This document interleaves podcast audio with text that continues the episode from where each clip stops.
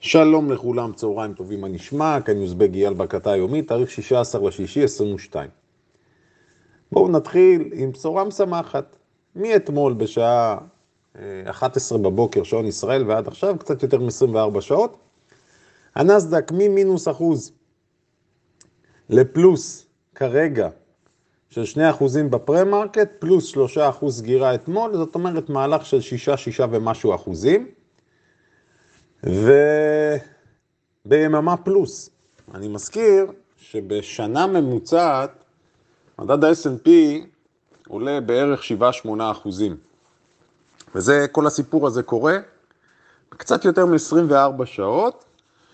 כולנו יודעים, זוכרים שהיום הכרזת הפד בשעה 8 שעון ישראל, בדרך כלל הכרזת הפד בימי רביעי בשעה 9, היות וכרגע שעון קיץ, זה יהיה ב-8 בערב.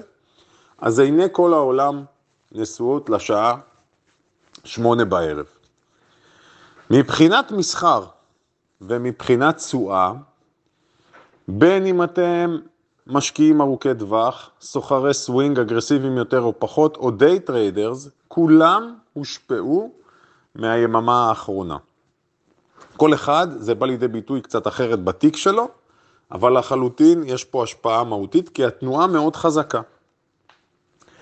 נתחיל עם אה, הסיפור, אני חושב שהוא הסיפור החם, העניין של ההכרזה של הממשל, הרגולטור הסיני, שלמעשה אומר, אני הולך לתמוך במניות בצורה כזו או אחרת, וראינו את ההיפוך, והיפוך משמעותי, וההכרזה מגיעה עכשיו, ולא נותר לנו אלא לתהות, האם ייתכן שזה מקרי שביום שהפד עומד לדבר על הכרזת הריבית והמתווה העתידי, הממשל הסיני מודיע מה שמודיע, אז אתם יודעים שאין צירופי מקרים. בעיניי, יש פה בהחלט איזושהי תוכנית פעולה. תוסיפו לזה שאתמול היה היום הגרוע ביותר מבחינת השערים במניות הסיניות, וקיבלנו איזשהו מתכון מושלם ל... מהלך סופר אגרסיבי, תראו את נבחי המסחר גם, נבחי המסחר, מיד אני אדבר על 2-3 מניות ציניות, ואני גם אתן לכם כמה טיפים. נבחי המסחר C, זאת אומרת פעילות ספקולטיבית אתמול בשיאה, מכונות מסחר, HFT, כולם לקחו חלק בקלחת הזו. עוד דבר שחייבים להסתכל עליו, קורונה שכחנו שקיימת.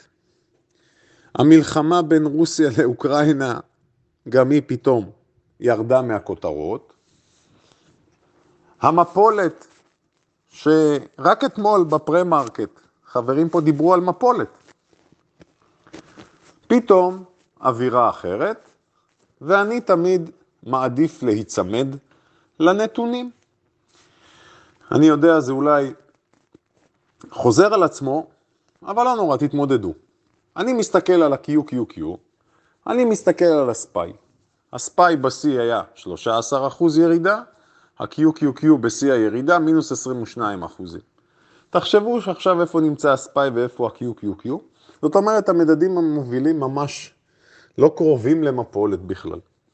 נכון, מניות מסוימות, דיברנו על זה, סקטורים מסוימים, אכן נמצאים עדיין תחת לחץ כבד.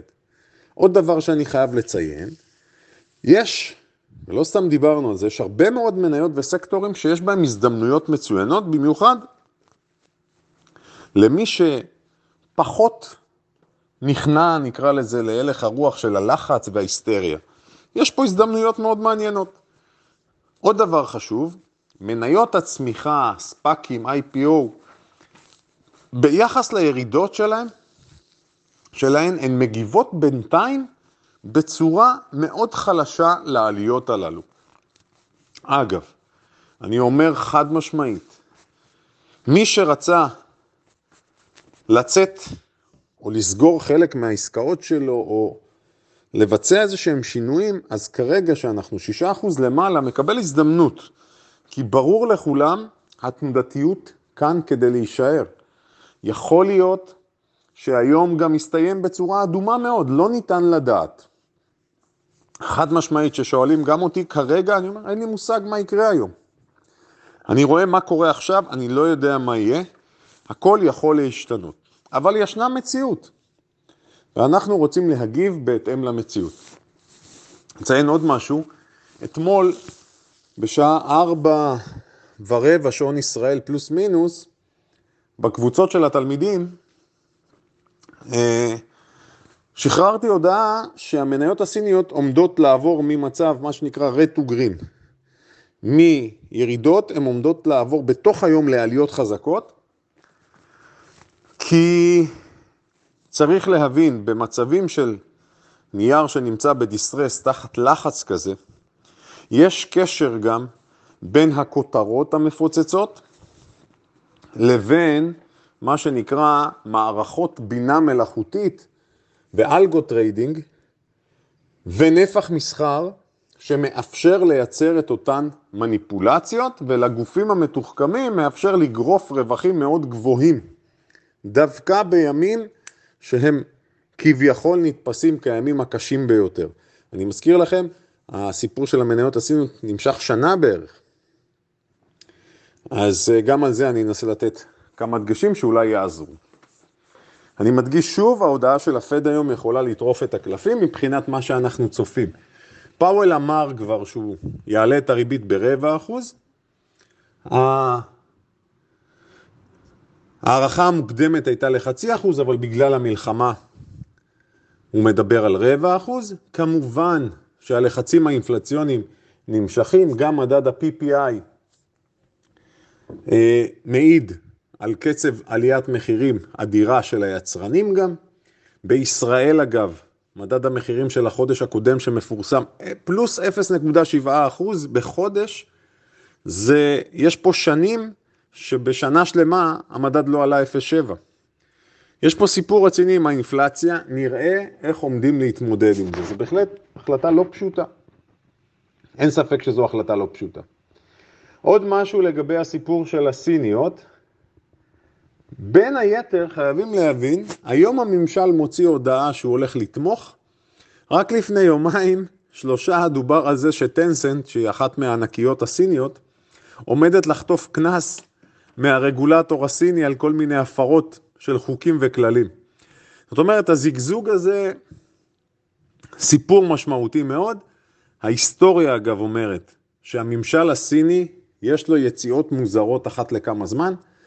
בזמנו, מי שככה קצת יותר שנים בשוק זוכר, שהממשל הסיני עודד את האזרחים לפתוח חשבונות מסחר, ממש עודד אותם, ואחרי שהשוק הסיני התנפח מאוד, הוא דיבר על זה שהוא אוסר לבצע פעולות של מכירה בחסר, ולאחר מכן הוא שוב הגביל ושוב פתח, זאת אומרת ששוק הוא נסחר בצורה כזאת שהיא לא באמת חופשית, אז יש כל מיני הנחתות.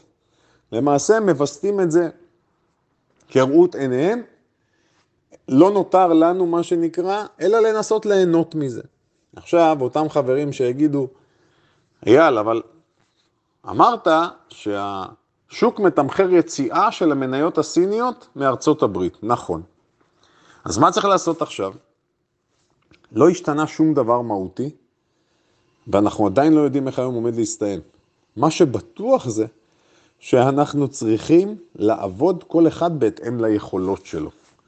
כל אותם חברים שקנו את עליבאבא וניאו, כל הירידות, והיום אחד החברים כתב שיש לו אסטרטגיית השקעות שאומרת שכל פעם שמניה יורדת הוא קונה עוד.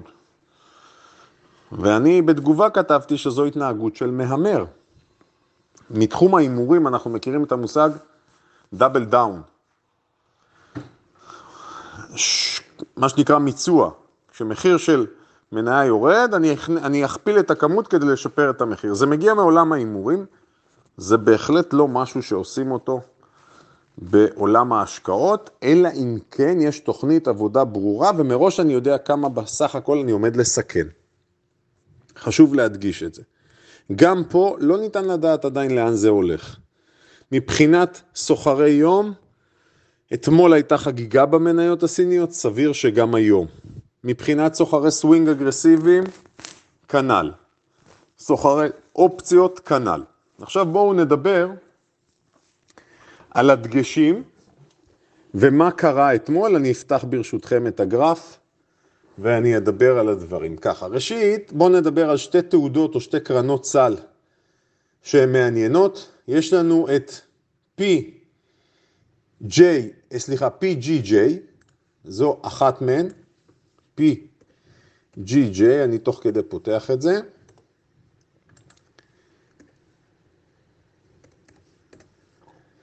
שהיא עולה נכון לעכשיו 21 אחוזים, נפח המסחר בה הוא לא גבוה כל כך. זאת אומרת, זו הקרן שהיא פחות שכירה. ויש לנו קרן נוסף, קרן נוספת, סליחה, שהיא שכירה מאוד, KWEB, אתמול נפח המסחר בה 62 מיליון, פי שלוש ומשהו מהרגיל, עולה כרגע 24 אחוזים. המניות המובילות שם, עליבאבא, ג'יידי, פינדוידי, ביידור, בילי. אז אפשר לעבוד, אני הייתי בוחר באמת את ה-KWEB, אולי שם אותה מול המסך שלי קבוע, מכין לי רשימה של מניות ציניות, בשביל לקבל איזשהו הלך רוח, כולל לוקח את הרכב הקרן ומפרט ברשימת מניות ברורה, בכדי שאני ארצה להתמקד, אני מדבר אליכם סוחרי היום וגם לסוחרי הסווינג. עכשיו בואו נדבר על מה שקרה בניאו, ואני אראה לכם איך אני מנתח את מה שקורה שם. ניאו כרגע פלוס 20 אחוזים, נסחרת כרגע סביב ה-18 דולרים.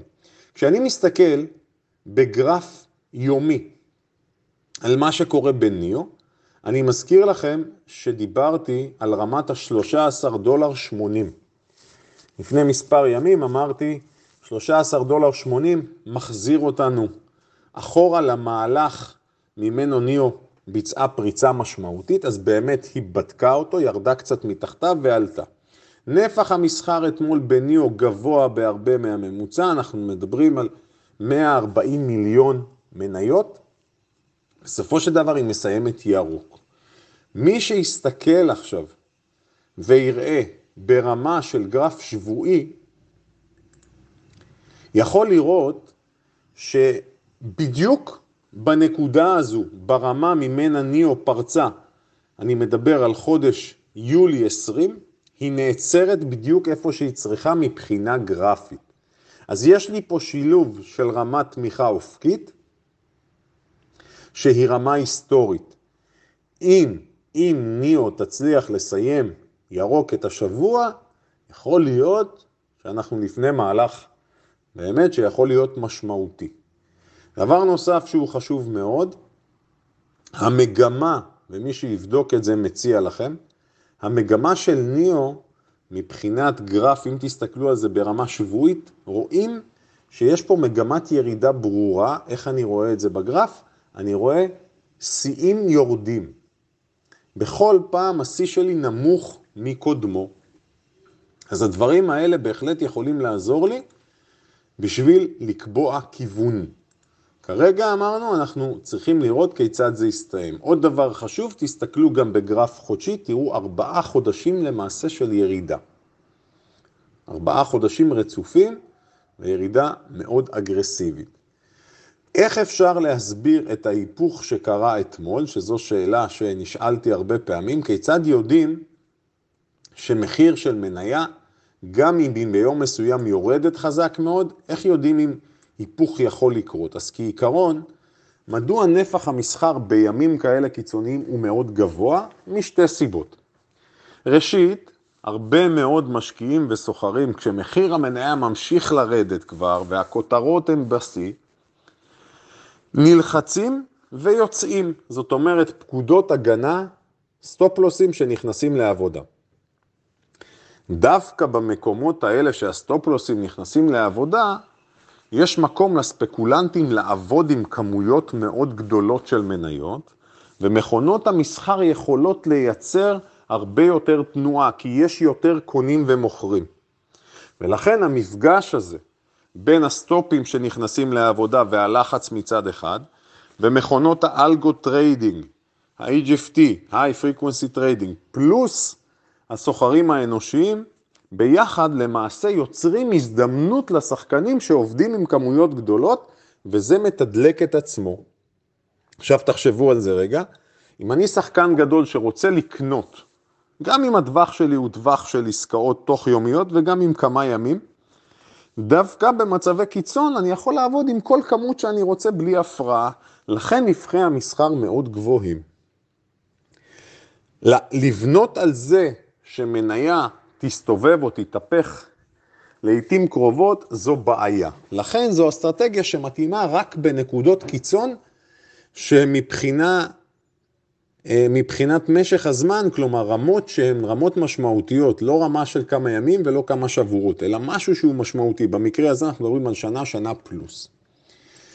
גם בעליבאבא, אם אתם תסתכלו, ואני פותח את זה איתכם, אנחנו רואים בדיוק את אותו סיפור. בעליבאבא הסיפור קיצוני יותר. מדוע קיצוני יותר? כי עליבאבא למעשה שברה פה רמות עוד יותר משמעותיות. עליבאבא חוזרת שנים לאחור. זה כבר לא שנה וחצי, עליבאבא חוזרת לשנת 2016 כבר. כלומר, זה קיצוני עוד יותר.